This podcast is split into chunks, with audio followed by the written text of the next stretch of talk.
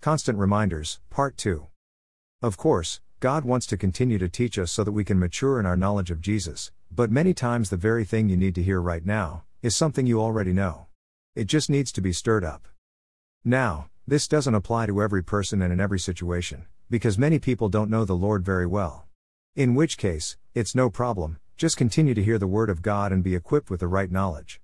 But many times, the very thing we need to hear that will encourage us, strengthen us, and bear fruit in our lives is something we've already heard. John 14:26.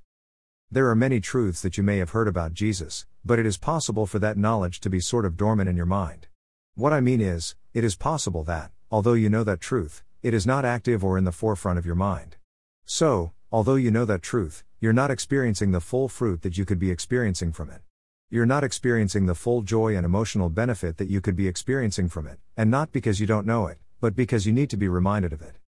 2 Peter 3 1 2, NKJV, Beloved, I now write to you this second epistle, in both of which I stir up your pure minds by way of reminder, that you may be mindful of the words which were spoken before by the holy prophets, and of the commandment of us. Notice that Peter says that he wanted to stir up their pure minds.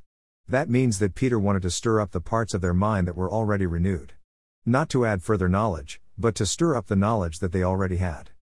When the Lord reminds us of the truths of Jesus that we have learned, it's like stirring up sediment that is settled in water.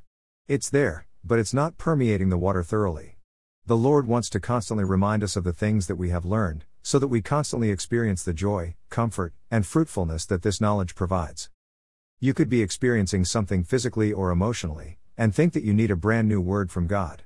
And while God can, and will, teach you more as you listen, which is necessary, one thing you always need, is to be reminded of the Word of God that He has already spoken to you.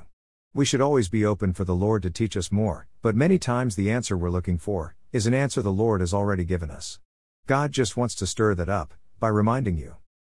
If you enjoyed this quick read, share it with someone else. More people need to understand this awesome truth.